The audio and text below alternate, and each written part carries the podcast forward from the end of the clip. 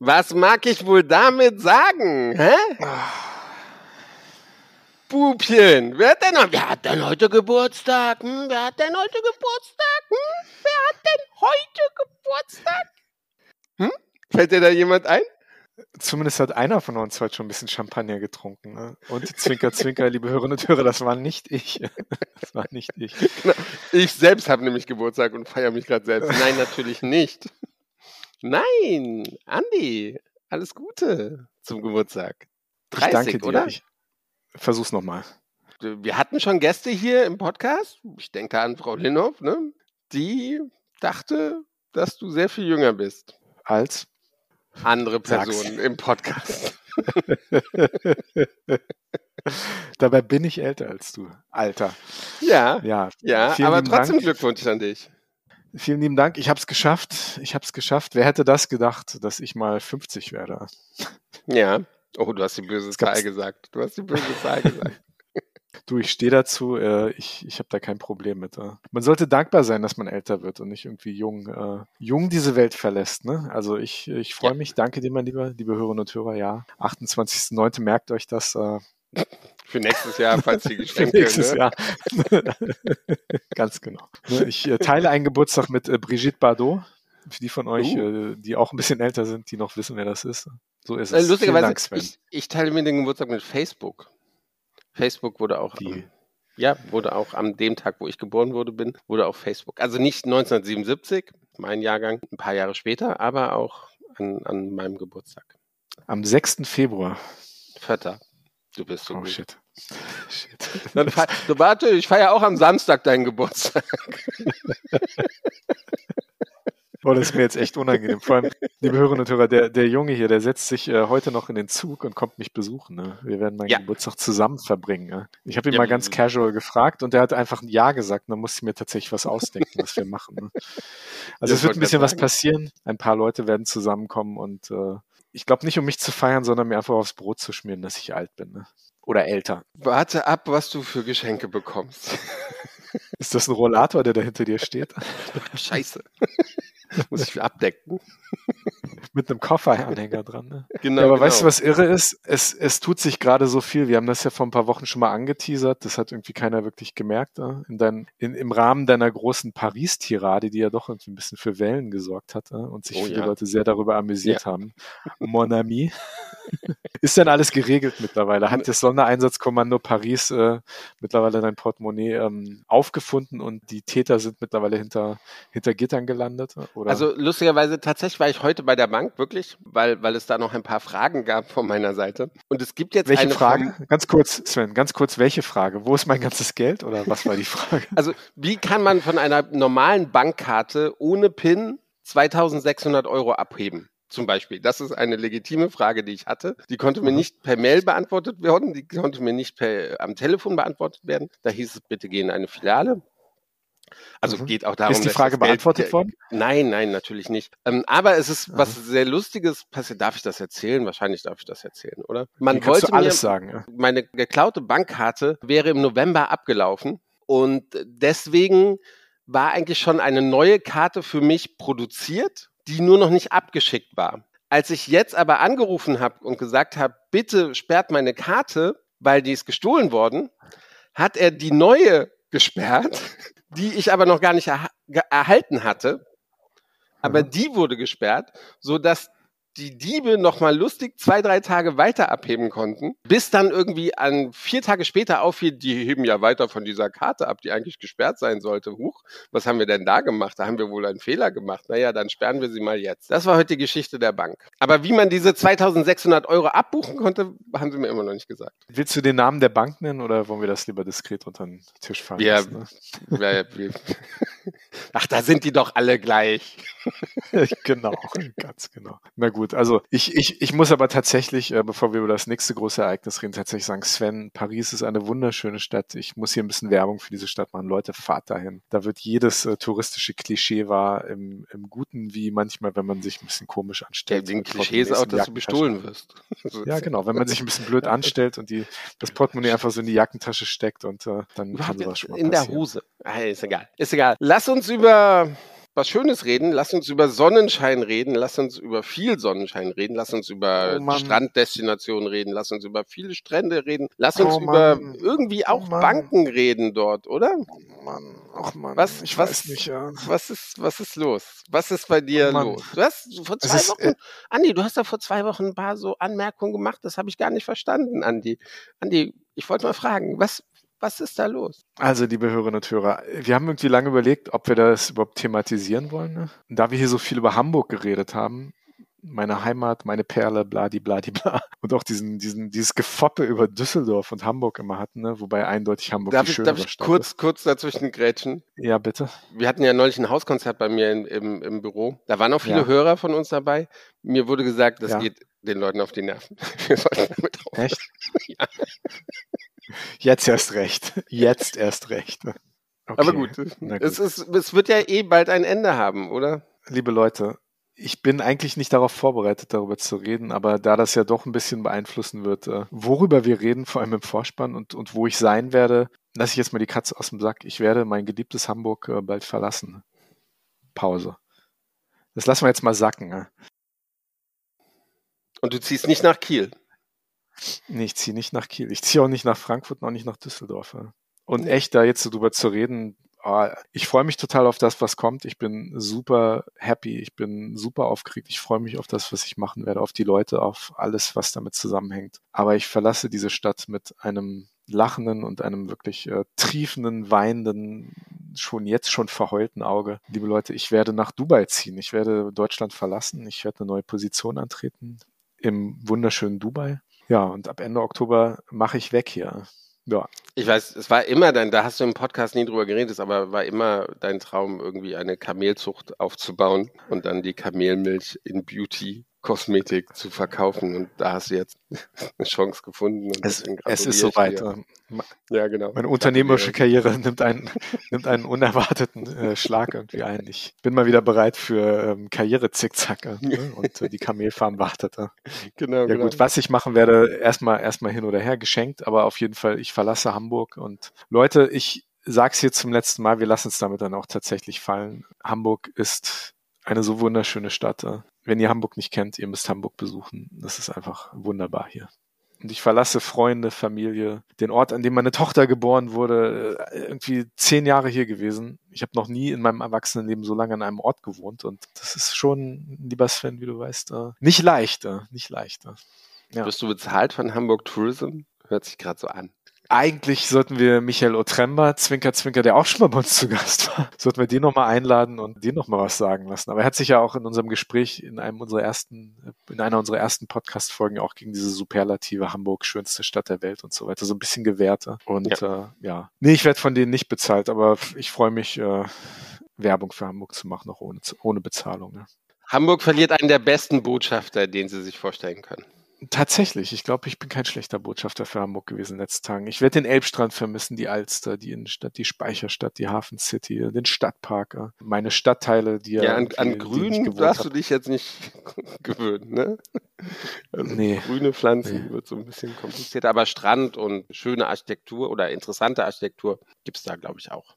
Sven, es gibt keinen schöneren Strand als den Elbstrand. Vergiss die Copacabana, vergiss das alles. Der Also Elbstrand ich, ist ich, es. ich denke, wenn ich so jetzt an meine Reisen, auch so an Kolumbien und sowas zurückdenke, Vietnam, da, da gibt's schon ein paar, paar Strände, die da mithalten können. Kannst du da Ja, sitzen und es fährt in, in 50 Meter Entfernung ein großer Tanker oder ein Kreuzfahrtschiff an dir vorbei oder Jan Delay latscht dort mit seinem Labrador irgendwie an dir vorbei am, am, am, am Strand in Vietnam? Nein, das kann dir da nicht passieren. Das passiert nur hier in Hamburg. Ja. In Vietnam können ganz andere Dinge passieren und in Kolumbien auch. Und da hast du eine Kokosnuss in deiner Hand und dann kommt irgendwie eine Band vorbei und macht Musik und plötzlich fangen alle an zu tanzen und vielleicht schüttest ein wenig rum in deine Kokosnuss und schon hast du einen wunderschönen Abend. Okay. Das ist am Elbstrand. Hast, hast mich überzeugt, dass es, äh, ich, ich, ich weiß Hamburg nicht, ist scheiße. Ne, nur weil Jan Delay da, also ich mag Jan Delay, finde mochte seine Musik immer, obwohl ich eigentlich keinen keinen Hip-Hop mag, aber Der macht ja, Ich dachte, der synchronisiert nur diese, diese Kindersendung Rabesocke, daher kenne ich ihn. Rahmensock. Hat er nicht Eis Kennst du gar nicht, ne? Naja, nee, kenne ich nicht. Ist wahrscheinlich so ein Hamburger Ding. Ja, ja, genau. Nee, nee. Das ist eine Sendung auf dem Kinderkanal. Dafür muss man Vater sein, um das zu kennen. Ne? Wahrscheinlich, wahrscheinlich. Aber Andi, jetzt haben wir zwei große News, die beide dich betreffen, Ja. aber ich gönne es dir Ja. heute. Also Was hast du denn Neues, Sven? Ich, äh, Was gibt's denn bei dir Neues. Neues? Ich freue mich einfach auf meinen, auf unseren neuen Gast. Freue ich mich auch. Und ich freue mich, dich nachher zu sehen. Du bist ja dann irgendwie später heute hier in Hamburg. Wir sehen uns Kannst auf das jeden Fall gemeinsam mit, gemeinsam mit mir ein letztes Mal genießen und ich äh, freue mich, dich nachher zu sehen. Danke, dass Stimmt, du kommst. letztes Mal, stimmt, letztes Mal in Hamburg, wo wir uns sehen. Aber ich habe ja gesagt, ich fliege mit dir rüber nach Dubai äh, für die ersten Bringst, Tage. bringst mich dahin. Bring dich dahin, ne? Bring dich ans Händchen, ist ja eine große Stadt, ne? Das ist ja, sieht gar nicht aus wie Hamburg. Oh nein, ist ganz anders. Wenn ich da mit verheulten Augen irgendwie lande, stehst du am Flughafen. Wo gibt's hier den Labskaus? Dabei kriegst du ihn bestimmt auch in Hamburg, äh, in Dubai. Kriegst du bestimmt auch irgendwo. Ich bin mir da nicht so sicher. Vielleicht kriege ich einen Astra, aber einen Lapskaus kriege ich, glaube ich, nicht. Ja. Naja, Na la, lass mal Also, abwarten, was wir da so finden. Liebe Leute, wir sollten dazu sagen, das ist auch der Grund, warum wir das hier erwähnen. Natürlich, ähm, wir werden weiter podcasten. Das ist ja unser schönes, kleines, liebes Hobby. Ne? Wir bleiben ja der meistgehörte Touristik-Podcast in Deutschland, Österreich und der Schweiz. Wir werden euch das nicht vorenthalten. Wird vielleicht thematisch manchmal ein bisschen anders sein. Dann werde ich nicht mehr so viel über Hamburg reden, sondern vielleicht über andere Orte. Aber ne, da kommt halt Neues. Und ich freue mich drauf. Ja. Du wirst viele andere interessante Orte kennenlernen. Und das wird Danke, dir Sven. bestimmt Spaß machen. Dankeschön, Sven. Ja, wir haben Ja. so ein bisschen einen thematischen Bogen, den wir schlagen zur letzten Folge heute an diesem äh, äh, ereignisreichen Tag. Wir haben das letzte Mal mit Marco Giraldo geredet, dem Chef von Tourzert. Und dieses Thema lässt uns irgendwie nicht los. Nachhaltigkeit und nachhaltiges Reisen, Touristik, ne, wie wir über die Welt und die Umwelt denken. Und dazu heute wieder einen sehr interessanten Gast bei uns, Professor Dr. Markus Pillmeier. Los geht's. Viel Spaß. Hin und weg. Der Reisepodcast mit Sven Meyer Und Andi Jans.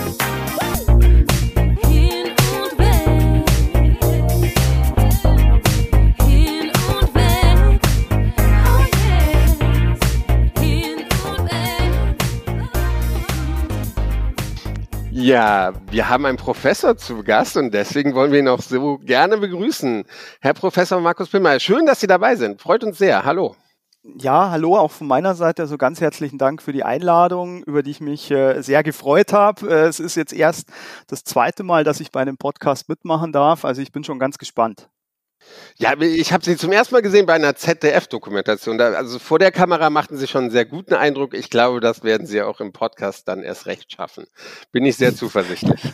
Ja, sch schauen wir mal. Man, man weiß natürlich als Zuschauer nie, was da eigentlich für eine Arbeit dahinter steckt. Also ich kann Ihnen sagen, die, äh, die Kolleginnen und Kollegen vom ZDF waren in etwa, glaube ich, drei Stunden hier für ein paar wenige Minuten Aufnahmen. Äh, da- Das wird hier heute schneller gehen. Also wir machen meist 50 Minuten für 50 Minuten Podcast. So einfach ist das bei. Okay. Es gibt keine ja, herzlich willkommen. Herzlich willkommen auch von mir. Und äh, jetzt haben wir äh, schon schön Druck aufgebaut und da kann ja eigentlich gar nichts mehr schiefgehen. Genau, genau. Und auch deswegen starten wir mit der PR-freien Zone. Sie leben in München. Wie sehr sind Sie manchmal von den doch sehr vielen Touristen in München genervt? Das kommt zum einen natürlich mal so ein bisschen drauf an, wo sie sich in München gerade aufhalten, weil jetzt sage ich mal an so touristischen Hotspots wie Marienplatz oder Viktualienmarkt äh, oder chinesischer Turm, das, das- sind nun mal die, die Orte, wo die Touristinnen und Touristen einfach hingehen, auch hingehen sollen. Ähm, und insofern ähm, nervt mich das eigentlich gar nicht. Was mich dann mehr nervt, ist, wenn bestimmte Dinge zusammenkommen, wie ich sage jetzt mal Champions League Spiel vom FC Bayern, Sicherheitskonferenz im Bayerischen Hof, die Rolling Stones spielen in der Stadt und dann eben auch noch, sage ich mal, die Berufspendler. Also ich bin Berufspendler, ja, ich muss leider immer über den Münchner Hauptbahnhof, wenn die Bahn mal fährt. Ähm, da sind sie dann natürlich schon genervt, weil es entsprechend äh, voll ist, weil die Leute natürlich auch dann die Ellbogen einsetzen und ähnliches. Aber ansonsten als Touristiker freue ich mich natürlich, wenn Touristen in der Stadt sind. Ja, also das, das liegt ja auf der Hand. Ja, und ich komme auch immer gerne mit mit Touristen ins Gespräch, ähm, wenn ich merke, okay, die sind jetzt so ein bisschen lost und, und wissen nicht wohin. Also dann spreche ich die eigentlich schon auch ab und zu mal an. Aber ich muss wirklich sagen, dass München ja so eine Stadt ist. Also, wenn ich in München bin und, und Leisure-Zeit habe, dann, dann bewege ich mich ja auch an den Touristen-Hotspots, so englischer Garten, Hofbräuhaus. Und da me- merkt man aber auch, dass auch viele Münchner trotzdem da sind.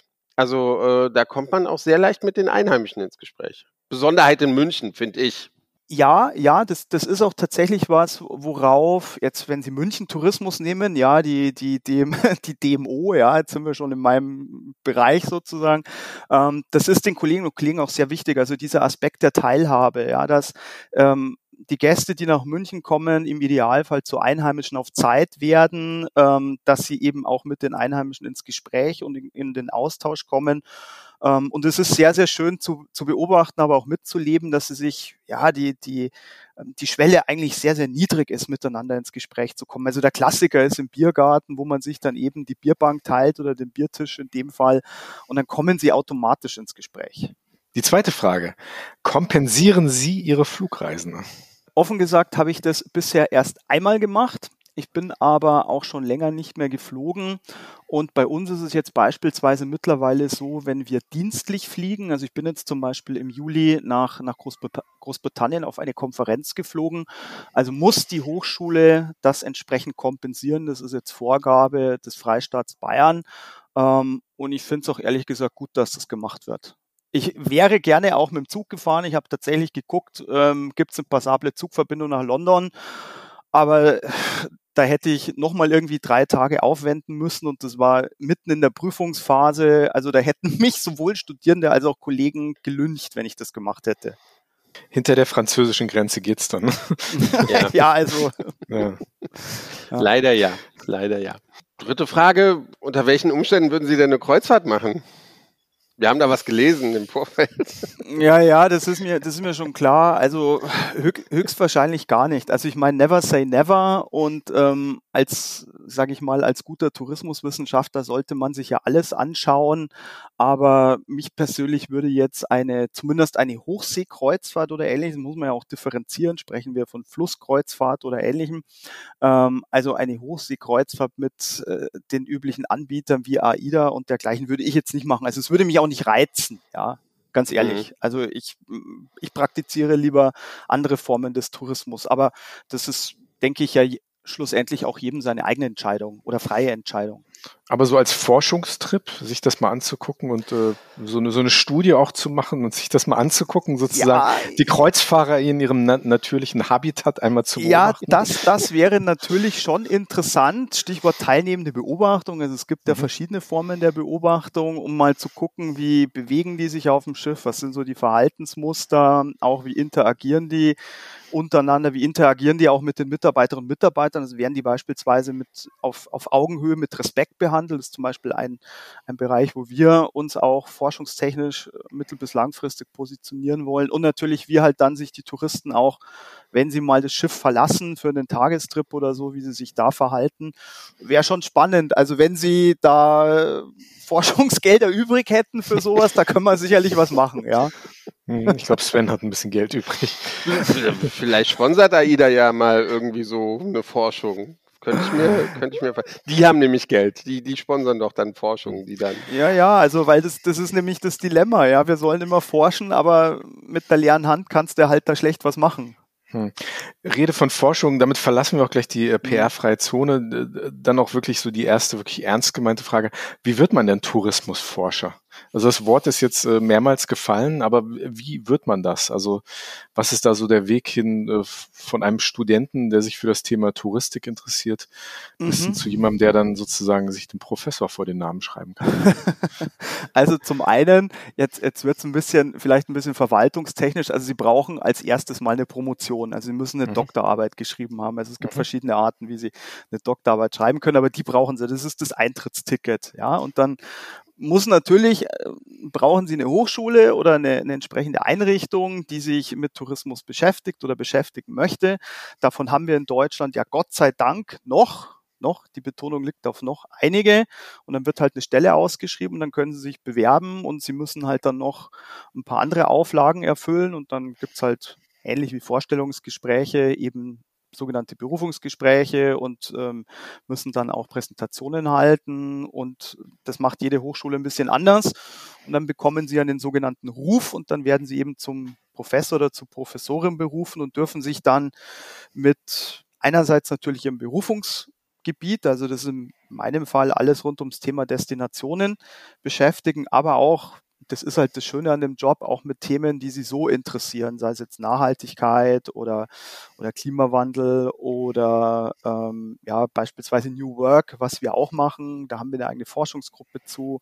Also sehr, sehr breit können sie sich da aufstellen und, und äh, da tummeln und dann eben ja versuchen zu forschen.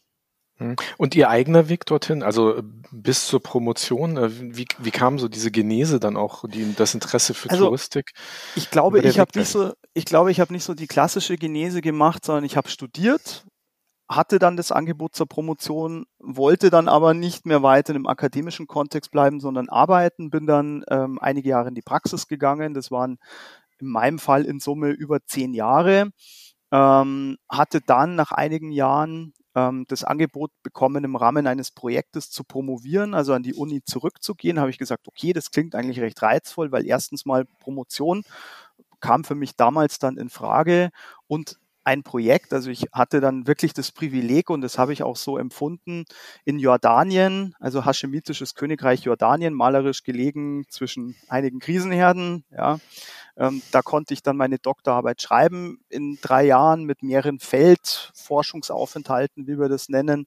Ähm, total spannende Zeit in der arabischen Welt, Zeit des, also Ausbruch des Bürgerkriegs in Syrien und ähnlichem. Also ähm, war super, war echt eine super Zeit und dann war die Doktorarbeit rum, dann bin ich wieder zurück in die Praxis, weil es an der Uni keine Perspektive gegeben hat und habe dann irgendwann mal eben eine Ausschreibung einer Hochschule hier in Bayern gesehen, wo ich mir dann gedacht habe, okay, jetzt hast du die Berufserfahrung, du hast die Promotion, du hast ähm, Erfahrung in der Lehre, jetzt probierst es halt einfach mal. Und dann habe ich halt den Hut in den Ring geworfen und habe dann da meinen ersten Ruf bekommen und bin dann 2019 hatte ich mich dann nach München beworben und habe dann da auch den Ruf bekommen und bin dann quasi von der einen Hochschule zur anderen rüber gewechselt. Ja, also ich war immer so ein bisschen Praxis, Forschung, Praxis, Forschung, weil das gerade für eine Hochschule für angewandte Wissenschaften, aber das Wissen die, die Kolleginnen und Kollegen ja genauso gut wie ich. Also ist es immanent wichtig, dass sie einerseits diesen praktischen Hintergrund haben, aber auch den akademischen, weil das ist ja auch unser Anspruch, dass wir angewandte Forschung machen. Also sprich, dass es der Branche auch irgendwie was bringt oder zugutekommt. Wie sah denn die Praxis bei Ihnen aus? Was haben Sie denn da gemacht? Da?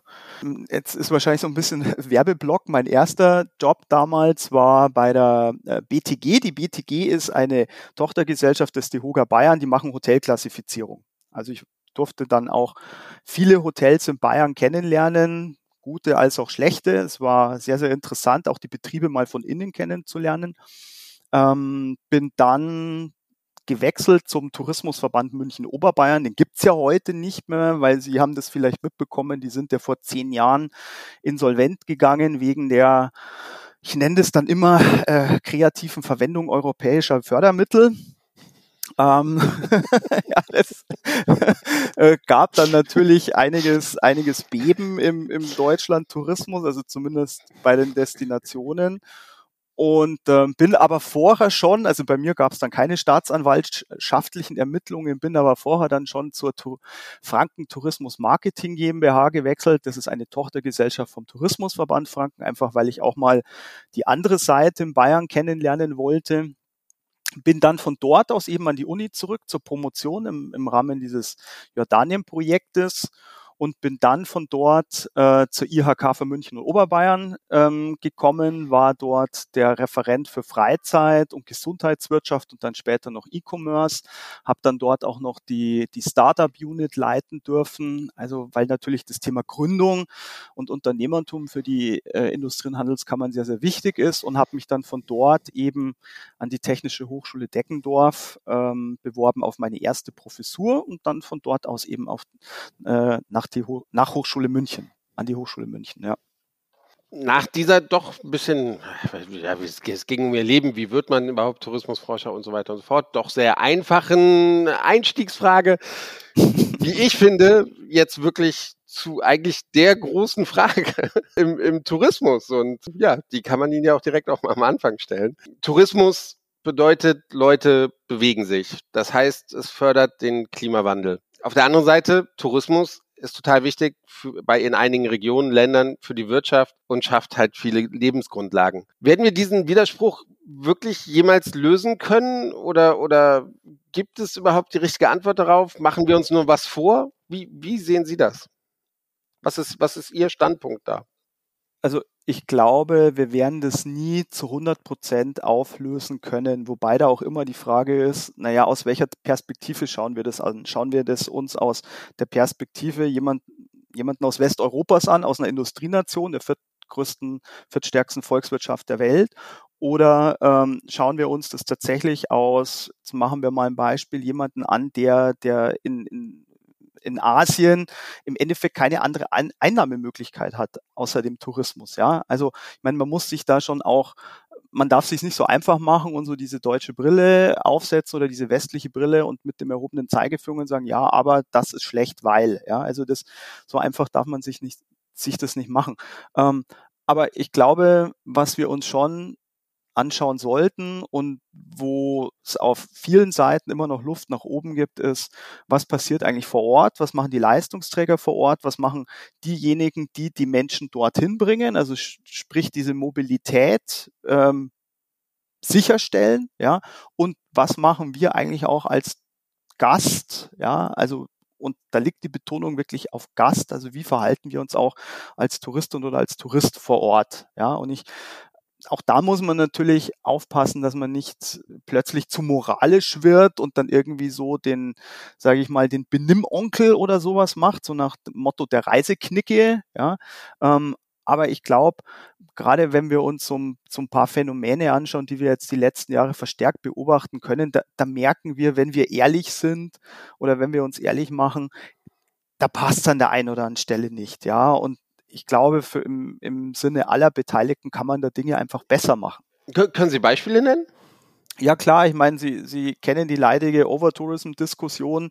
Ich meine, äh, da können wir seitens der Tourismuswissenschaft eigentlich nur müde drüber lächeln, weil wir uns mit dem Phänomen eigentlich schon seit Jahren beschäftigen oder eigentlich schon seit Jahrzehnten. Und wenn wir ehrlich sind, die, die Hotspots oder die Regionen oder die Destinationen, wo dieses Thema die letzten Jahre kurz vor Corona, aber auch insbesondere während Corona aufgekommen ist. Da gab es auch vorher schon viel Tourismus. Da gab es stellenweise auch die Diskussion, ist es ein zu viel an Tourismus? Ja, aber es gab dann natürlich oftmals auch die Haltung so nach dem Motto, ja, das ist ja nur an Brückentagen oder am Wochenenden, wenn schönes Wetter ist. Äh, die 300 anderen 60 Tage im, im, Jahr ist es ja nicht so schlimm. Ja, und da hat sich natürlich der Wind jetzt schon etwas gedreht, weil die Einheimischen, ähm, also die Bereisten, auf die Barrikaden gehen, Demonstrationen ins Leben rufen, Bürgerinitiativen ins Leben rufen, wobei auch da, wenn wir genauer hinschauen würden, und auch das haben wir uns im Rahmen von, von dem Forschungsprojekt angeschaut, ähm, das ist oftmals gar nicht so klar, wer sich da eigentlich über wen aufregt. Weil diejenigen, die vielleicht ihnen die Einfahrt zuparken oder die Straße verstopfen oder Müll wegschmeißen oder sich nachts irgendwo im Naturschutzgebiet rumtreiben, das heißt jetzt nicht, dass das immer Touristen sein müssen. Das können auch Einheimische sein. Also ähm, das ist so ein klassisches Beispiel. Oder ähm, Sie verfolgen sicherlich auch die Diskussion oder die Zuhörerinnen und Zuhörer, was in Barcelona passiert, in Amsterdam oder halt im Moment ganz vorne mit dabei Venedig äh, mit den fünf Euro am Tag. Ähm, das sind einfach so Themen, die waren auch schon vor, vor Corona da, wenn wir ehrlich sind. Hm. Sie haben eben den erhobenen Zeigefinger erwähnt. Äh, Ich, ich will Sie mal ganz kurz mit zwei Zitaten konfrontieren. Wir haben ja ein bisschen Gerne. recherchiert und äh, Sie haben sich in, in der Münchner Abendzeitung ähm, über den Kreuzfahrttourismus geäußert. Da sagten Sie, die Reisenden werden wie Kälber, wie beim Viehscheid auf festgelegten Routen durch die besuchten Orte geführt. Sie haben aber auch gesagt, ich kann mir beim besten Willen nicht vorstellen, wie man mit vierstelligen Passagierzahlen noch ein authentisches Erlebnis im Sinne von Erholung erfahren kann. Das ist ja schon ein bisschen, äh, hat zumindest den, den Touch äh, so ein bisschen von Reiseshaming. Ähm, impliziert eine gewisse schöner, schöner, schöner, schöner Begriff übrigens, den habe ich noch Ja. nicht gehört. Also den müssen Sie Ja. sich äh, müssen Sie sich schützen lassen. Ja, der ist mittlerweile, ähm, glaube ich, schon ganz gut, ganz gut in Umlauf in gewissen Kreisen in der Wir Touristik. drucken Aber tatsächlich, wir drucken T-Shirts damit, genau. Aber es ist tatsächlich, äh, impliziert ja doch eine gewisse Unmündigkeit der Reisen. Also es ist ja doch oft so, dass, dass beim Tourismus, ob das kleine Gruppen, große Gruppen sind, die Leute ja schon geführt werden. Ähm, sie ähm, prangern hier so ein bisschen die, die vierstelligen Zahlen an. Die Frage, die sich mich stellt, weil wir, wir bewerten ja alle, wenn wir über Reisearten reden. Jeder hat seine Präferenzen. Ähm, oft läuft das natürlich im Tourismus auch darauf aus, dass, dass jeder seine Präferenzen, seinen Geschmack auslebt. Die Frage, die ich mir stelle, ist, ähm, was, was bewirken wir mit diesen Bewe be, be, was, was bewirken wir mit diesen, mit, mit diesen Bewertungen? Also wo, wo, wo wollen Sie damit hin? Was, was steckt dahinter? Können Sie dem Ganzen noch ein bisschen Kontext geben?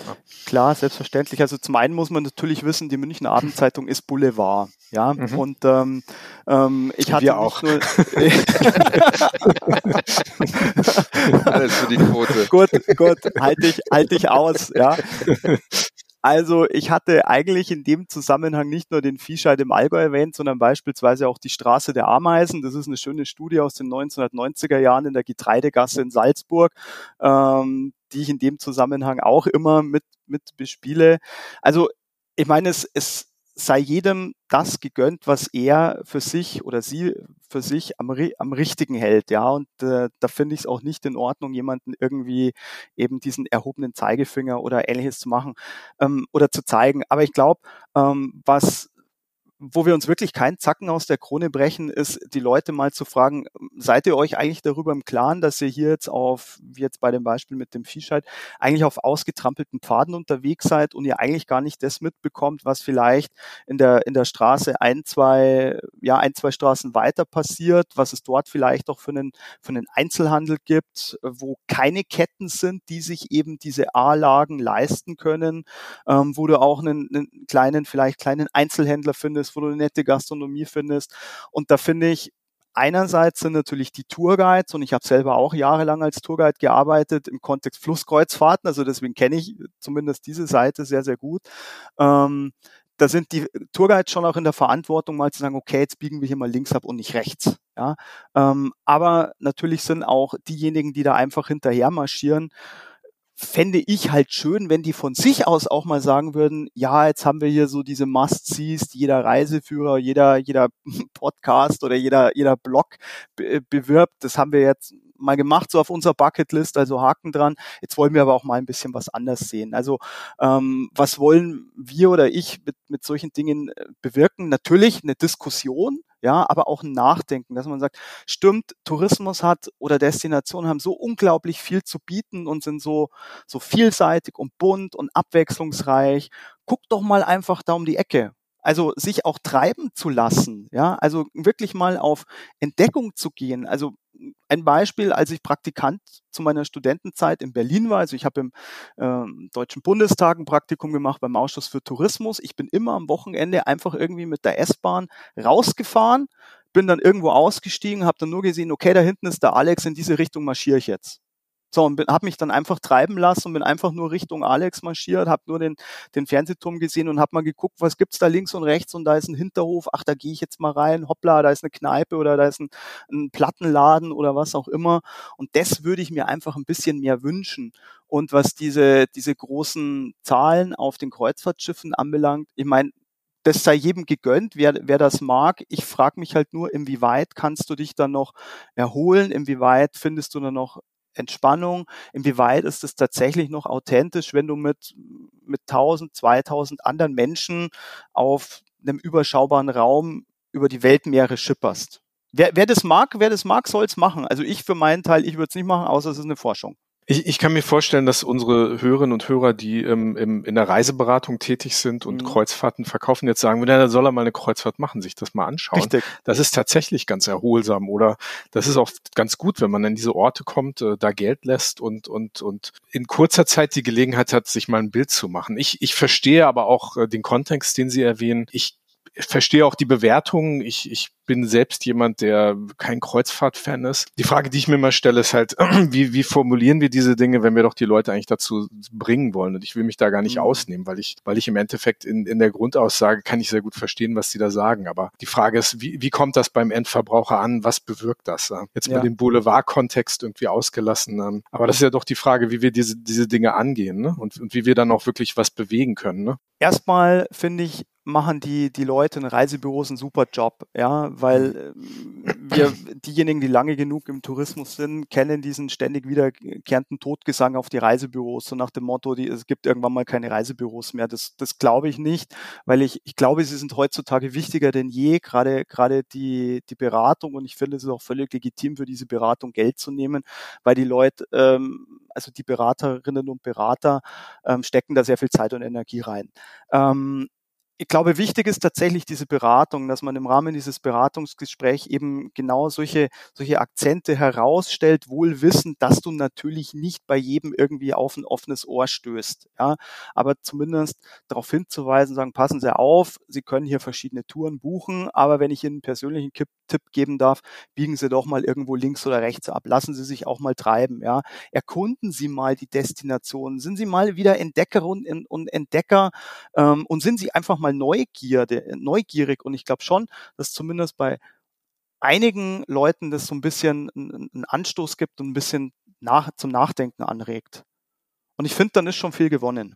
Wir wollen alle nachhaltig leben, wir wollen alle nachhaltig reisen, aber sind wir ehrlich, Wollen wir Verlauf das? des, im Verlauf des Buchungsprozesses, ich glaube, der Anspruch, also ja, der Wille ist da, aber im Verlauf des Buchungsprozesses vergessen wir das sehr Ja. häufig dann. Also Ja. äh, Studien sagen ja, das ist ein, ein, ein geringer einstelliger Prozentsatz, wo man wirklich dann sagt, okay, ich will nachhaltig reisen und, und auch ins Reisebüro geht und sagt, hier bitte was, was Nachhaltiges Mhm. was ist da der Stand der Forschung oder, oder wie, wie sieht die Forschung das? Würden, würden, ich sag jetzt mal, Anreize für den Endverbraucher was bringen? Würde Thema Verbote was, was bringen? Gibt es da einen Standpunkt der, der Forschung? Mhm. Also Verbot, ja, also es gibt immens viel Publikationen und auch Forschungsprojekte, die sich rund ums Thema Nachhaltigkeit, nachhaltiger Tourismus, klimafreundlicher Tourismus, Klimaanpassung, äh, Klimaneutralität, Klimapositiv und, und dergleichen. Also da gibt es wirklich Sachen wie Sand am Meer. Das, Okay, wie ist Ihre Meinung? Ja, ja, ja, schon komme komm ich gleich dazu. Also ich glaube oder ich würde mir wünschen, dass sich diese, diese Frage früher oder später gar nicht mehr stellt, ist das jetzt nachhaltig oder ist das nicht nachhaltig, sondern wir sollten ähm, gerade uns bemühen, alles so nachhaltig wie nur möglich zu machen. Gerade wenn Sie sich mal angucken, war erst heute oder gestern ähm, die dass die, also wir haben jetzt Halbzeit bei den SDGs, die Bilanz des Sustainable Development Goals ist ernüchternd, ja, was das anbelangt. Heute oder gestern ähm, die, die ähm, ähm, entsprechende Pressemeldung der Bundesministerien. Ja, also das ist wirklich bitter, wenn wir ehrlich sind. Ähm, und dann muss man sich auch, auch mal angucken, was passiert in dem Bereich Nachhaltigkeit. Es passiert echt schon viel. Aber, jetzt kommt das große Aber, es ist halt alles auf einer ja, Mikroebene sehr punktuell. Es ist nicht wirklich strategisch irgendwie von vorne bis hinten durchdacht. Jeder macht da so ein bisschen sein Ding, mal besser, mal schlechter. Ähm, und ähm, auch da denke ich mir, hey, das würde sich eigentlich viel besser orchestrieren lassen, wenn, aber da kommt halt so ein bisschen das Grundproblem unserer Branche. Ähm, wenn sich die Tourismusbranche insgesamt ein bisschen mehr abstimmen würde, wenn man mehr Schulterschluss suchen würde, diesen Schulterschluss auch wirklich leben und umsetzen würde. Und ich glaube, dann, dann könnte man dieses Thema Nachhaltigkeit auch deutlich stringenter machen, als es bisher gehandhabt wird. Und wenn Sie sich mal angucken, es gibt diverseste Labels, Siegels und ähnliches, aber alles auf freiwilliger Basis. Und zweitens, es werden noch keine Anreize geschafft, da wirklich was zu machen, sondern es heißt dann immer, na ja, der Verbraucher wird schon irgendwie dann mal oder der Gast wird schon irgendwann mal registrieren oder dann tatsächlich auch bei dir buchen. Das ist so ein bisschen diese, ich halte dir die Karotte äh, vor die Nase und dann wird schon irgendwie was werden. Ähm, aber ich habe die Diskussion hier bei uns in Bayern auch, dass ich zum Beispiel sage, okay, es gibt diese Nachhaltigkeitsinitiativen. Ähm, warum schafft man dann nicht Anreize im Rahmen von Förderprogrammen, die auf die Betriebe zugreifen können, dass man sagt, pass auf, du hast diese oder jene Zertifik dieses oder jenes Zertifikat oder du engagierst dich hier und dort, dann kommen wir dir finanziell entgegen. Also das würde ganz andere Anreize schaffen und das Ganze wird dann noch neutral bewertet von einer neutralen Institution. Glaube ich, dass das schon eine Möglichkeit wäre, dann nochmal irgendwie ähm, einen Gang hochzuschalten. Aber, aber äh, habe ich richtig gehört oder irgendwas überhört? Den Endverbraucher nehmen, wir, sehen, nehmen Sie da so ein bisschen raus. Also Sie, Sie fordern von, von den äh, Veranstaltern, Sie fordern von der Politik Anreize zu schaffen. Die Veranstalter sollen sich, sollen sich Gedanken machen und Endverbraucher, weil, weil es Der- er, er eh nicht auf die Reihe bekommt, weil, weil das Geld nur Nee, Ende also die, glaub- die Rolle spielt. Ja, also sicherlich wird das, wird das Haushaltseinkommen oder das Thema Inflation wird in jedem Geldbeutel eine Rolle spielen. Also da, da denke ich, brauchen wir uns nichts vormachen. Also sicherlich spielt der Endverbraucher da, da eine ganz zentrale Rolle, ja, aber wir können hier nur Angebote machen, wir können hier nur nach bestem Wissen und Gewissen ähm, kommunizieren, aber wir können die Leute natürlich auch nicht zwingen. Also ich möchte die Leute auch nicht zwingen, sondern ich möchte die Leute überzeugen, dass ich sage, pass auf, du hast hier zwei verschiedene Angebote. Das hier ist nachhaltig, das hier ist nicht nachhaltig. Und das, was nachhaltig ist, muss nicht unbedingt teurer sein. Also es gibt auch, ähm, gibt's auch Studien dazu, dass sie nachhaltige und nicht halt- nachhaltige Angebote haben und die sind von den Kosten ist dann ist da kein gravierender Unterschied. So, also und dann würde ich mir schon wünschen, dass es irgendwann beim Verbraucher Klick macht im Kopf und er sagt, super, das ist nachhaltig, ja, dann buche ich das und entscheide ich mich für für jenes und nicht für das nicht nachhaltige, weil das kennen wir natürlich aus unserer Branche schon auch. Das ist so ein bisschen der Neid, ja, wenn man sieht, ach, der Reiseveranstalter XY, der, der macht das jetzt und ist damit erfolgreich, hm, vielleicht sollte ich auch auf den Zug aufspringen. Also so, ein- so ein gewisser Dominoeffekt, der dann entsteht. Und es ist ja Gott sei Dank so, dass wir in, im Deutschland Tourismus durchaus Reiseveranstalter haben, die, die sich da wirklich auch mit, mit Überzeugung und Werf für einsetzen, ja, weil sie es auch als unternehmerische Verantwortung verstehen, ähm, die Nachhaltigkeit in den Fokus zu rücken oder eben so gut wie es irgendwie geht. Ich meine natürlich, wenn Sie, sage ich mal, eine Flugreise nach Nepal anbieten oder in den USA, äh, dann wird es ein bisschen schwierig mit der Klimaneutralität. Aber Sie können natürlich schon Maßnahmen ergreifen, um zu sagen, wir versuchen diesen Impact oder diesen Fußabdruck so gering wie nur irgendwie möglich zu halten als Veranstalter. Aber lieber Kunde, du musst schon auch deinen Teil dazu beitragen.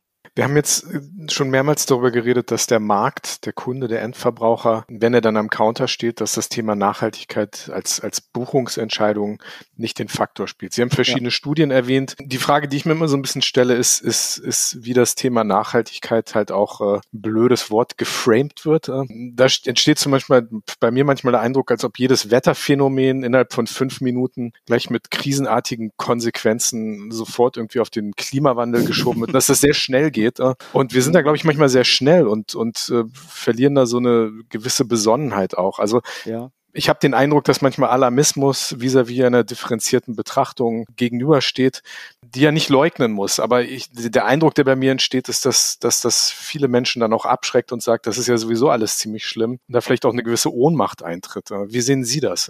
Mm, Ja, bin ich, bin ich eigentlich völlig bei Ihnen. Ähm, dieses Thema, also gerade dieses Jahr haben wir ja gesehen, dass dieses Thema Mittelmeer, Mittel, Urlaub im Mittelmeerraum, also Rhodos, Kreta und wie sie alle heißen, ist natürlich medial durch die Decke gegangen. Ja. Hm.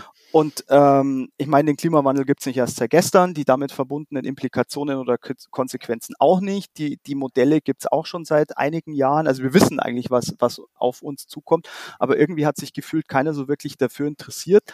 Mein, meine Beobachtung ist, dass gerade im, in der deutschen Landschaft ein Umdenken einsetzt, gerade bei den Medien seit der Katastrophe im Ahrtal, weil eben sowohl die Menschen als auch die, die Medien gemerkt haben, hoppla, da passiert es was und es passiert nicht nur vor unserer eigenen Haustür, also nicht, nicht mehr irgendwo im fernen Osten oder irgendwo ganz weit weg, sondern tatsächlich vor der fernen Haustür. So. Und plötzlich haben wir diese, diese, diese plakativen Bilder mit Hitze im Süden, wo sie dann wirklich so fast schon aus einem apokalyptischen Film oder aus einer Dystopie irgendwie solche Bilder sehen.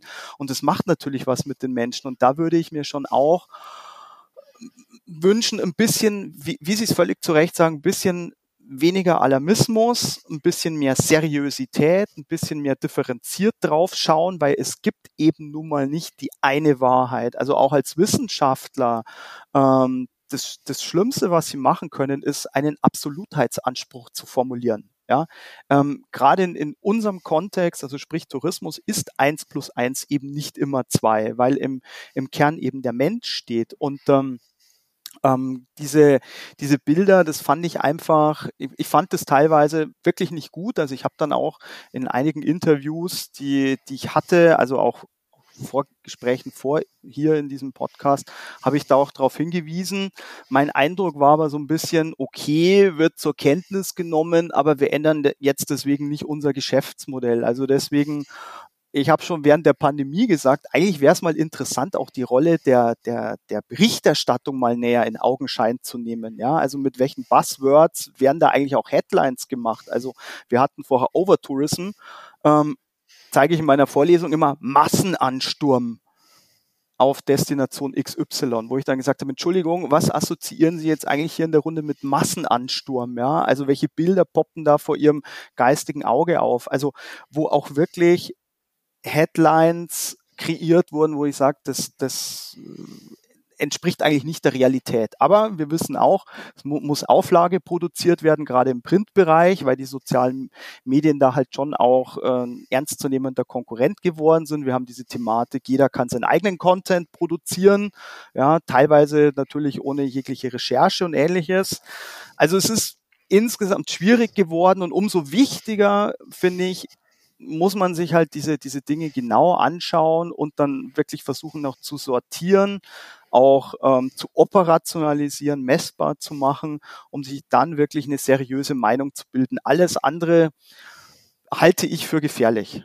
Hm, weil, weil das, was passiert, ist ja schon so, dass der Eindruck entsteht, das ist ja eigentlich zu spät und der Handlungsspielraum wird immer geringer. Also wir polarisieren diese Debatte, so dass zwischen den Polen ja eigentlich unser, unser, unser Handlungsspielraum, der eigentlich noch relativ groß sein sollte. Also was wir machen können, gestalterisch auch mit Krisen umzugehen, auch mit Dingen, die wahrscheinlich passieren werden, umzugehen. Aber der Eindruck, der entsteht, ist entweder es ist alles irgendwie schon zu spät oder es ist alles überhaupt gar nicht so schlimm. Ne? Nee, also, also, also erstens, es ist noch nicht zu spät, meiner Meinung nach.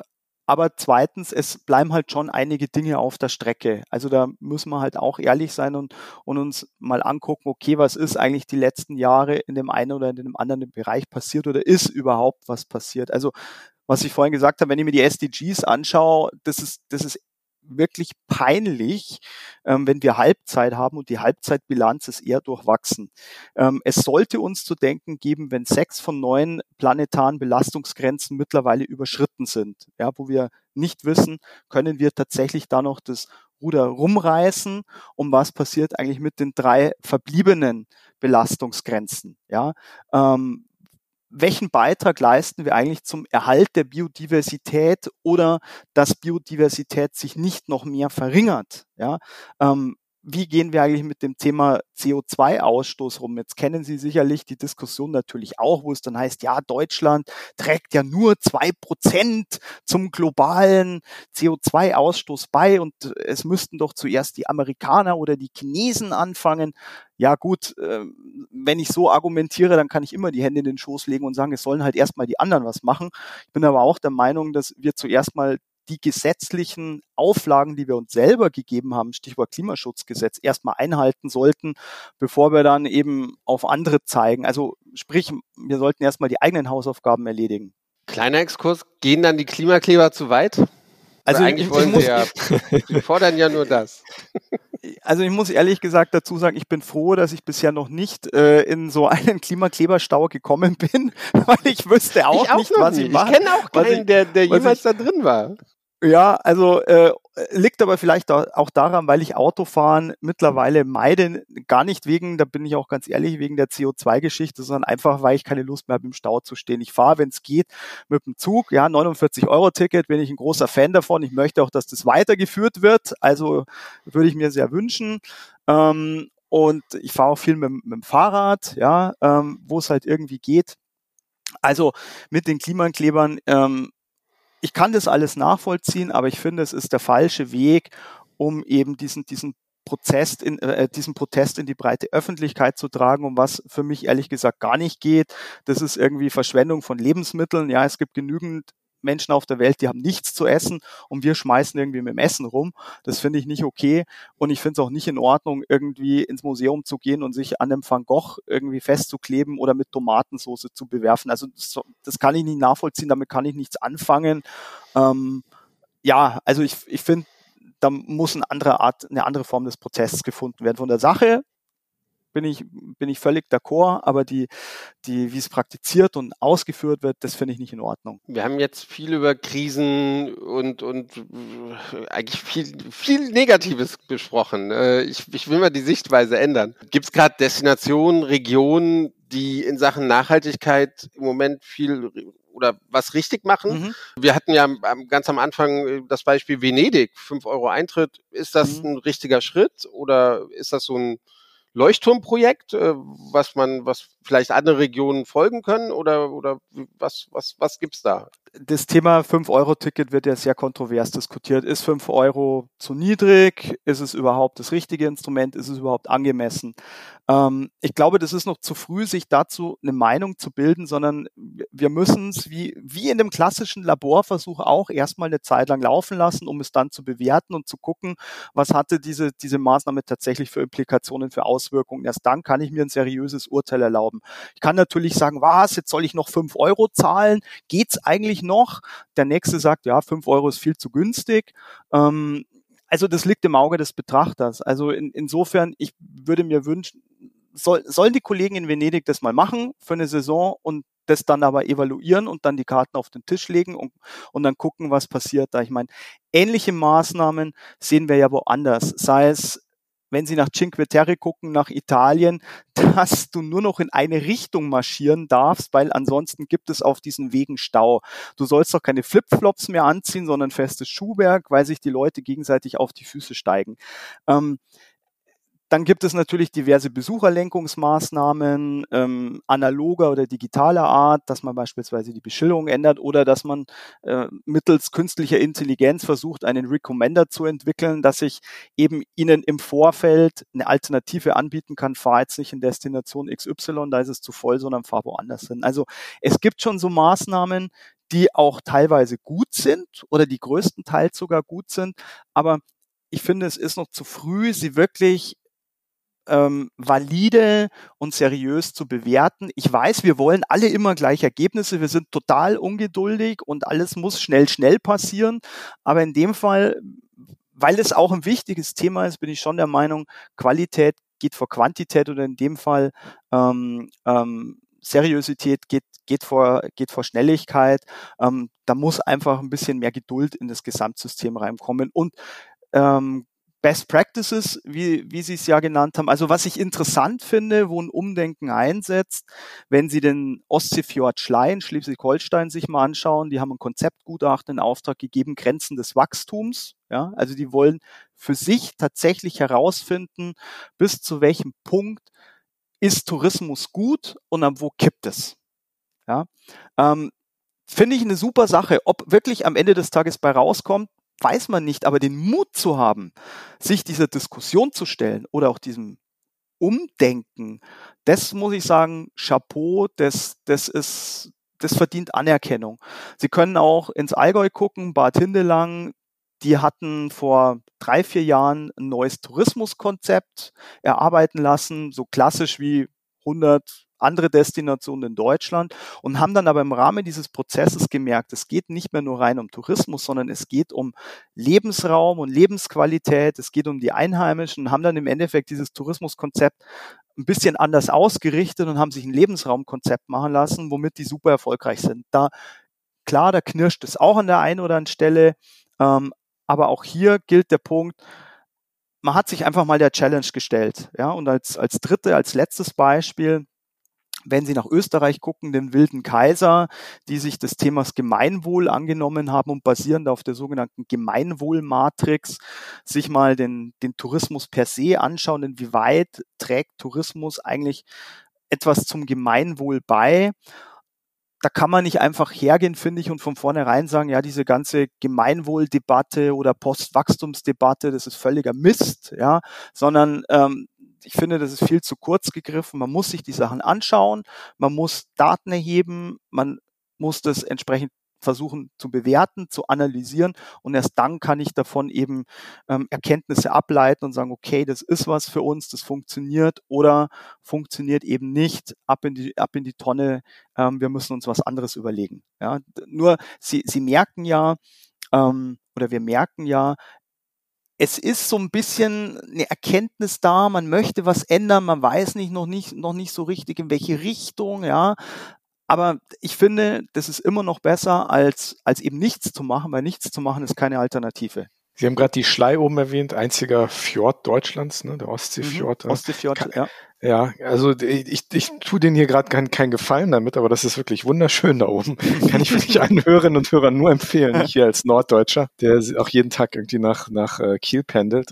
Also Ja. wirklich sehr, sehr schön. Ne? Muss man auch mal gesagt ja, haben. aber das ist doch, schauen Sie mal also auch an, an die Hörer, schauen Sie mal, das ist doch super. Ja, da wissen Sie, Sie denken an die Schlei und Sie lächeln. Da, da geht Ihnen das Herz auf und das ist doch eigentlich genau das, das ist doch eigentlich genau das, was wir wollen. Das, das will ich doch bei meinen Gästen hervorrufen. Ich will doch nicht, dass die genervt oder frustriert sind oder mir tausend Beschwerde-E-Mails schreiben oder Reklamationen und so weiter, sondern ich will, dass die Leute eine gute Zeit haben. Ja, weil es ist, ich meine, es ist People's Business Tourismus. Ja, wenn es meinen Gästen gut geht, dann geht's mir doch im Idealfall vielleicht auch gut, nicht nur, weil ich damit meinen Lebensunterhalt bestreiten kann, sondern wir Touristikerinnen und Touristiker sind ja auch sehr emotionale Menschen. Ja, also ich glaube, wir unterscheiden uns sehr stark von jemandem, der, ich sage jetzt mal, irgendwo in der Produktion arbeitet oder ohne jemanden jetzt zu nahe zu treten zu wollen, in der Bank am Counter. Ja, ähm, also das ist doch nichts Schöneres, als wenn wir irgendwie den Namen von der Destination und sagen, ach super, da ist es schön, da hatte ich eine gute Zeit, kann ich nur empfehlen. Ja. F- Fahrt nur nicht alle auf einmal hin. Vielleicht auch unter der Woche. Ja, oder in der Nebensaison oder jetzt nicht unbedingt, wenn, wenn Hochsaison ist und ähnliches. Das ist übrigens auch so ein Thema. Was natürlich in Deutschland eine heilige Kuh ist, ist, ist die Regelung äh, der Ferienzeiten. Naja. Tja, können, könnten wir ja durchaus auch mal drüber nachdenken, auch vor dem Hintergrund des Klimawandels, ob man nicht die Ferienzeitenregelung überdenken müsste. Also weniger Ferien, oder? Nein, bloß nicht. Ja, also, also kein, kein, kein Lehrer, ja, mit den Lehrern leg, legt man sich besser nicht an. Unternehmer Ja, also. Ja, also, also kein, kein Lehrer und kein Schüler soll, soll an seinem, an seinem Wohlver an seinen wohlverdienten Schulferien sparen müssen. Nein, aber ich meine, sich einfach mal zu überlegen, kann man das Ganze vielleicht nicht ein bisschen mehr in die Länge ziehen oder auseinanderziehen oder zu anderen Zeitpunkten. Auch da kann man ja vielleicht zum Ergebnis kommen, man lässt es, wie es ist, aus welchen Gründen auch immer, aber sich, vom, sich grundsätzlich mal der Diskussion zu stellen, also das fände ich schon eine gute Sache. Vielleicht äh, werden Sie ja mal von der Kultusministerkonferenz eingeladen. Ich glaube, die sitzen jedes Jahr zusammen und planen die Ferien im Voraus. Vielleicht sollte dann mal ein Tourismusforscher mit am Tisch sitzen. Ne? Ja, also ich bin ja, ich bin ja schon sehr dankbar und sehr froh, dass zumindest der Deutsche Tourismusverband äh, sich da immer positioniert. Also da gibt's dann jedes Jahr oder jedes Jahr bin ich mir gar nicht sicher, aber zumindest regelmäßig eine Pressemeldung vom Deutschen Tourismusverband. Also das ist schon, schon gut, die haben das schon auf dem Schirm. Da braucht's dann nicht noch irgendwie einen Professor, der dann auch noch mitschnabelt. Ich, ich habe noch, noch eine Frage, weil gerade in der Reisebranche gibt's ja echt nur wenige Menschen eigentlich, glaube ich, die sagen würden, dass ihnen die Umwelt und die Menschen egal sind. Wäre die Touristik nicht eigentlich der perfekte Ort, um die so polarisierenden Debatten um das Thema Nachhaltigkeit zu entschärfen? Weil der gemeinsame Nenner, der ist ja eigentlich ziemlich groß. Das merken wir auch hier im Podcast immer wieder. Wir haben die unterschiedlichsten Menschen, Reiseveranstalter, Touristiker hier und, und der gemeinsame Nenner, was, was, was das positiv verbindende Element des Tourismus ist, Menschen zusammenzubringen, tolle Landschaften zu sehen, Orte zu wertschätzen, etc., etc. Das haben wir alle gemeinsam. Also Augenmaß statt Alarmismus, Fragezeichen. Ne? Also ich fand das jetzt sehr, sehr schön, was Sie gesagt haben, weil genauso, genauso ist es. Also zumindest in, in meiner Wahrnehmung, ähm, dass Tourismus genau die ganzen Aspekte, die wir auch so im, im Alltag dis diskutieren, eigentlich zusammenbringt beziehungsweise vereint, weil halt Tourismus eben auch eine Querschnittsbranche ist, ähm, wo, wo ganz, ganz viele Aspekte zusammenkommen.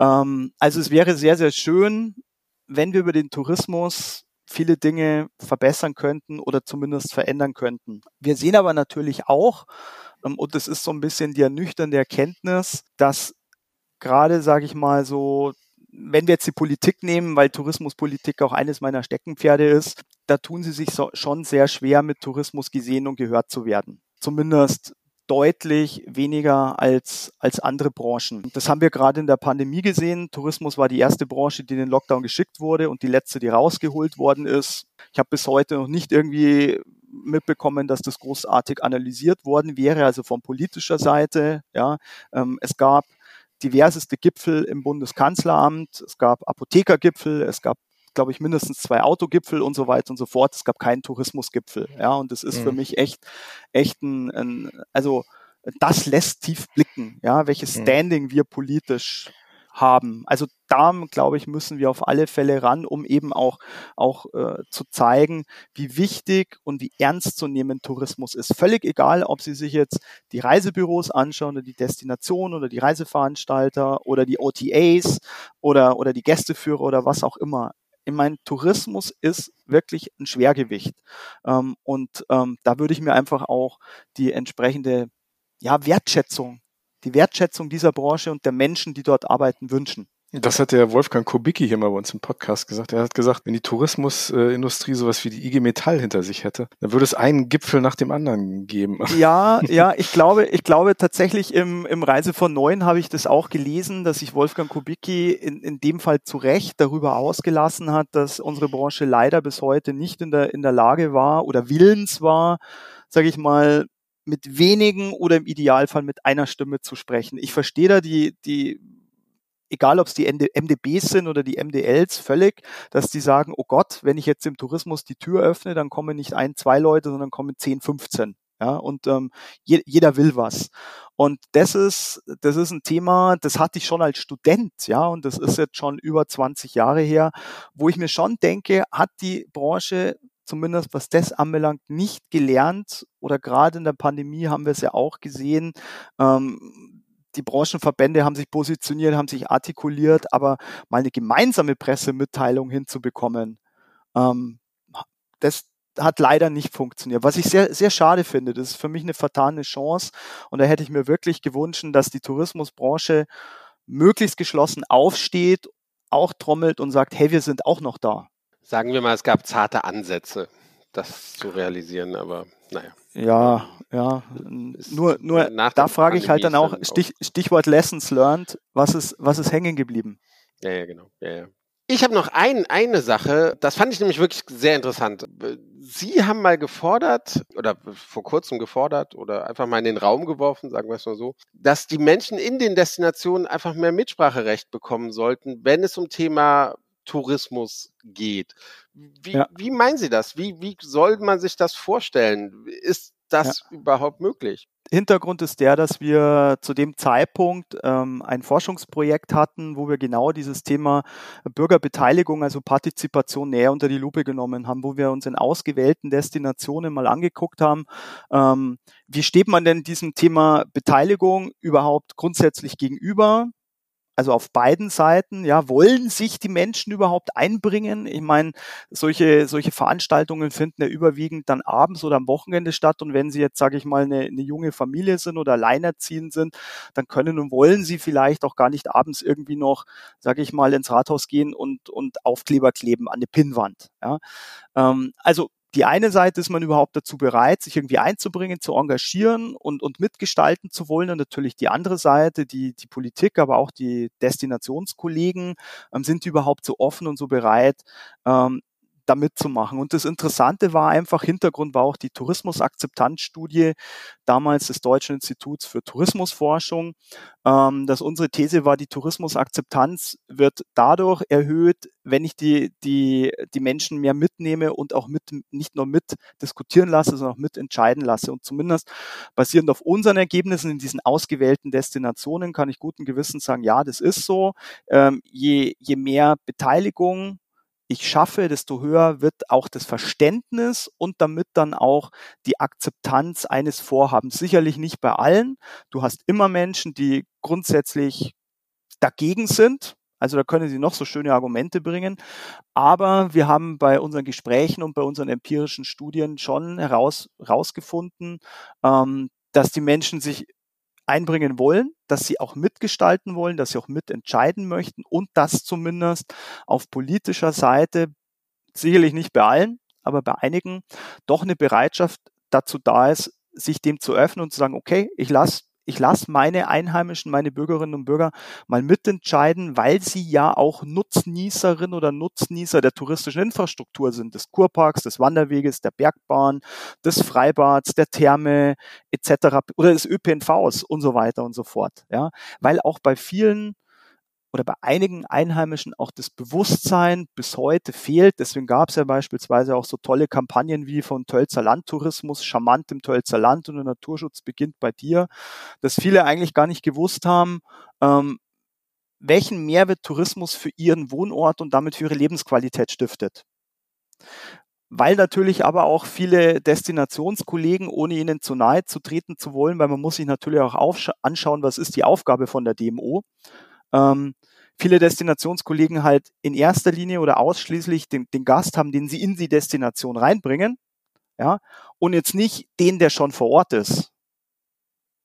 Und da setzt natürlich schon so ein, so ein, so ein Umdenken ein, ähm, was sehr erfreulich ist, was auch sehr interessant ist, gerade aus Forschungsperspektive. Und von daher war unser Plädoyer damals oder mein Plädoyer zu sagen, hey, gebt den Menschen doch die Chance, nicht nur so einen Prozess begleiten zu können, wenn ihr Tourismusentwicklung betreiben wollt, sondern lasst sie auch mitentscheiden, weil damit vermeidet ihr dann vielleicht auch, sicherlich nicht überall, aber vielleicht auch Bürgerinitiativen, die, die eigentlich nur Ausdruck sind eines, eines aufgestauten, nicht mitgestalten Könnens. Ganz, ganz kurze Anschlussfrage daran. Um welche Destination hat es sich denn in dieser Studie äh, gehandelt? Also es ging zum einen um die Landeshauptstadt München eben auch vor dem Hintergrund dieser, dieser Hotspots, die wir ganz am Anfang hatten. Also denken Sie an den Gärtnerplatz in München.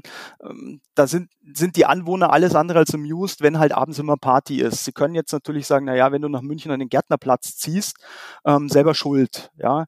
Ähm, aber so lösen sie halt so, so, so einen Konflikt nicht oder so eine Diskussion. Also deswegen, wir haben uns München angeguckt, wir haben uns das Tölzer Land angeguckt, eben aufgrund dieser Tourismusakzeptanzstudie, weil, ähm, ich hoffe, es hört jetzt dann niemand aus dem Tölzer Land mit, also das Tölzer Land im Rahmen dieser Tourismusakzeptanzstudie bei den Destinationen, die sich dem gestellt haben, das war eine freiwillige Erhebung, den letzten Platz gemacht hat. Und dann natürlich die Kollegen im Tölzer Land gesagt haben, wir haben die rote Laterne, jetzt, jetzt, jetzt brennt die Hütte, wir müssen da was machen. Ja?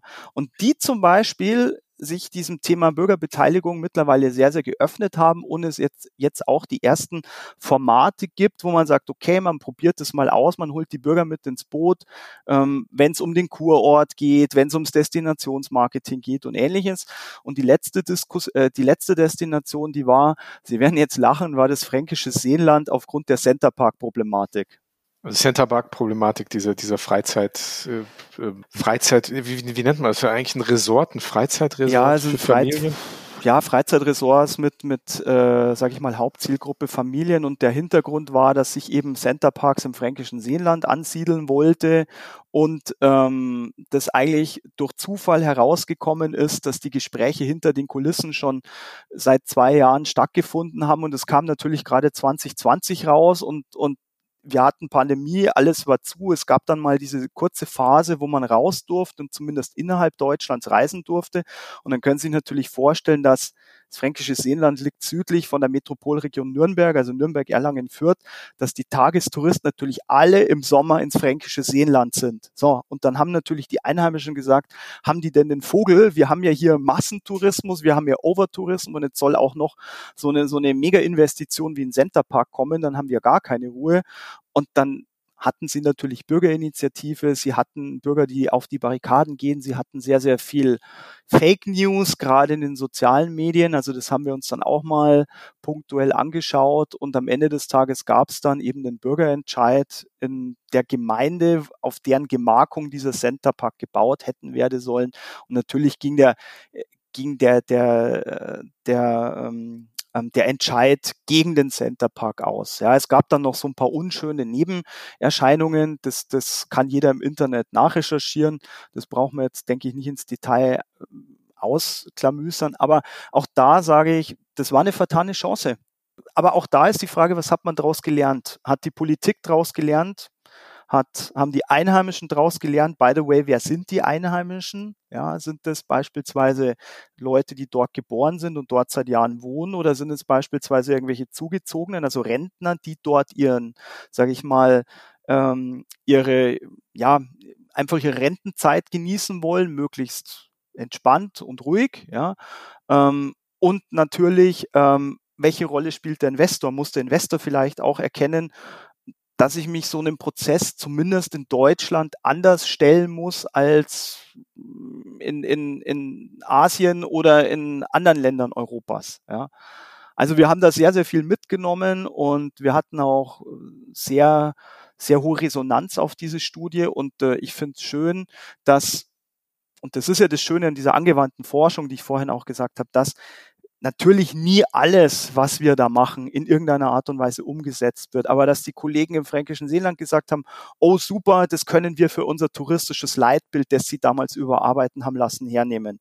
Die Landeshauptstadt München, die gesagt hat, hey, das ist super, ähm, wir entwickeln Formate, um mehr mit den Einheimischen in, in den verschiedenen Stadtvierteln in Interaktion zu kommen oder ins Gespräch zu kommen. Oder eben auch das Tölzer Land, die gesagt haben, wir machen hier mehr, mehr Bürgerbeteiligung, einfach weil wir sehen, es ist die Bereitschaft da, weil wir aber auch sehen, es ist notwendig, das zu machen. Ich kann mir vorstellen, dass wenn Sie das so ausführen, dass es nicht lange dauert, bis TUI Cruises oder die, die AIDA mal eine Einladung aussprechen für eine Studie in die Richtung. Ja, also ich habe ja, ich habe ja auch Kolleginnen und Kollegen, die bei der TUI gearbeitet haben oder die auch ähm, im Kreuzfahrtbereich aktiv sind. Also da sind wir immer offen wir, wir, wir freuen uns auf, sage ich mal, auf jedes Gespräch mit der Branche, weil wir bilden ja auch für die Branche aus. Also und wir leben ja auch davon, von diesem Austausch mit der Branche. Eben weil wir eine Hochschule für angewandte Wissenschaften sind. Hm. Sehr gut. Wir sind eigentlich am Ende, Sven. Ja, ja. Ja, schade. Also, wir, wir, haben hier noch eine, eine, eine, eine leichte Frage, sage ich mal einfach so. Ähm, wie, wie reisen Sie denn und wohin? Also während der Pandemie konnte ich natürlich nur innerhalb Deutschlands reisen. Kann ich Ihnen auch sagen, ich war, ähm, bin mal ganz woanders hingefahren, wo ich wahrscheinlich während der wegen, also wenn es die Pandemie nicht gegeben hätte, nicht hingefahren wäre, nämlich nach Sachsen und nach Sachsen-Anhalt. Und es war super. Also würde ich, würde ich sofort wieder machen. Also ich war total begeistert ähm, von dem Urlaub dort. Ähm, letztes Jahr war ich in Österreich und jetzt erst im August. Also das waren ein paar Tage Auszeit, was ich eingangs äh, vor unserem, bevor wir live gegangen sind, gesagt habe, war ich eine Woche im Allgäu ähm, im sogenannten Naturpark Nagelflughette in einem der Hörnerdörfer. War auch super. Müsste ich recherchieren. Was, was, was ist ein Hörnerdorf? Haben da alle Hörner auf? Gut, oder? gut. Äh, ja, also es gibt natürlich schon auch Rinder, aber deswegen heißen die nicht so, sondern es gibt dort im Endeffekt eine, eine geologische Formation, also so äh, sprich äh, einzelne Erhebungen, also Berge und die sehen eben aus wie Hörner, die nebeneinander stehen und deswegen sind es die sogenannten Hörnerdörfer am Fuß dieser Hörnerkette. Also die haben sich selbst, es sind fünf, fünf Gemeinden, die sich zu dieser Destination äh, Hörnerdörfer zusammengeschlossen haben. Ähm, für diejenigen, die, die jetzt nicht so den, die, die Mental Map vor Augen haben, das ist äh, nördlich von Oberstdorf. Ja, also sie sind in etwa in 20 Minuten dann in Oberstdorf. Ähm, aber ich fand super. Super schön zum Wandern, auch äh, tolle regionale Produkte, nette Leute und sofern das sofern Hundebesitzer zuhören, was ich super fand, überall ein Doggy Bag Spender und auch, also selbst oben am Berg, ähm, wo sie dann auch noch gleich ihr Doggy Bag entsorgen konnten und nicht irgendwie zwei Stunden während der Wanderung bei 30 Grad plus mitschleppen mussten. Sehr schön, sehr schön. Manchmal sind es die Kleinigkeiten. Ja, das stimmt, das stimmt. Wir sind ja nicht so die Bergmenschen, der Sven und ich. Wir gucken uns Berge gerne von unten an, aber das äh, klingt Ja. sehr interessant. Die Hörner. Ich kann mich an Wanderungen Es- erinnern, glaub mir. Ja, ja. Es gibt, es gibt drei verschiedene Schwierigkeitsgrade, das ist super einfach. Unten im Tal, in der Mitte und oben. Wir nehmen Uns unten wurde auch mal oder? eine Wanderung als sehr einfach äh, angepriesen und dann waren wir irgendwie sechs Stunden unterwegs. Also Nee, nee da müssen. Sie keine fall Sorgen da nicht haben. mehr drauf rein. Ja, ja. Da können wir auch gleich ein bisschen Schleichwerbung machen für unseren Aosta-Podcast. Ne? Da haben wir Genau. drei Folgen über Aosta-Tal äh, produziert. Es war sehr schön, aber wie gesagt, Berge dann doch lieber von unten. Äh, die sehen auch von unten wunderschön aus. Oben ist auch schön. Herr Professor Pillmeier, vielen, vielen Dank fürs Mitmachen. Das war sehr reichhaltig, sehr interessant, äh, sehr nuanciert und ähm, ja, ich glaube, das wird unseren Hörerinnen und Hörern viele Anstöße gegeben haben. Ich Ja. denke, wir werden noch einiges von Ihnen hören. Ich bin sehr gespannt, was sich aus all diesen Themenbereichen noch für die Touristik ergeben wird. Also vielen, vielen Dank. Vielen Dank auch von meiner Seite an Sie beide und natürlich auch für die, vielen Dank auch an die Zuhörerinnen und Zuhörer, die bis jetzt zum Schluss durchgehalten haben. Ich fand es super toll, also jederzeit sehr, sehr gerne. Wenn sich jemand melden möchte, melden Sie sich. Ich kann auch gerne immer Kolleginnen und Kollegen vermitteln. Also Dann dürfen Sie auch jetzt noch kurz sagen, wo findet man Sie? Also mich, mich findet man äh, an der Fakultät für Tourismus der Hochschule München. Können Sie mich einfach googeln, Markus Pillmeier, Hochschule München. Dann finden Sie meine E-Mail, meine Telefonnummer, wenn ich dann mal im Büro bin. Jeder darf sich gerne jederzeit melden für ein Projekt, für einen Austausch, keine Ahnung, auch Praktika oder ähnliches. Ähm, und wir haben über 20 Kolleginnen und Kollegen, die sich mit den verschiedensten Facetten des Tourismus beschäftigen. Also uns wird's nicht langweilig und bei uns gibt's auch eigentlich für jedes Thema einen Ansprechpartner. Und er meldet sich tatsächlich, denn genauso habe ich ihn auch recherchiert und angeschrieben und jetzt ist er bei uns zu Gast im Podcast gewesen. Genau. Herzlichen Dank. Schön, dass Sie dabei waren. Danke auch in diesem Sinne. Dankeschön. Servus.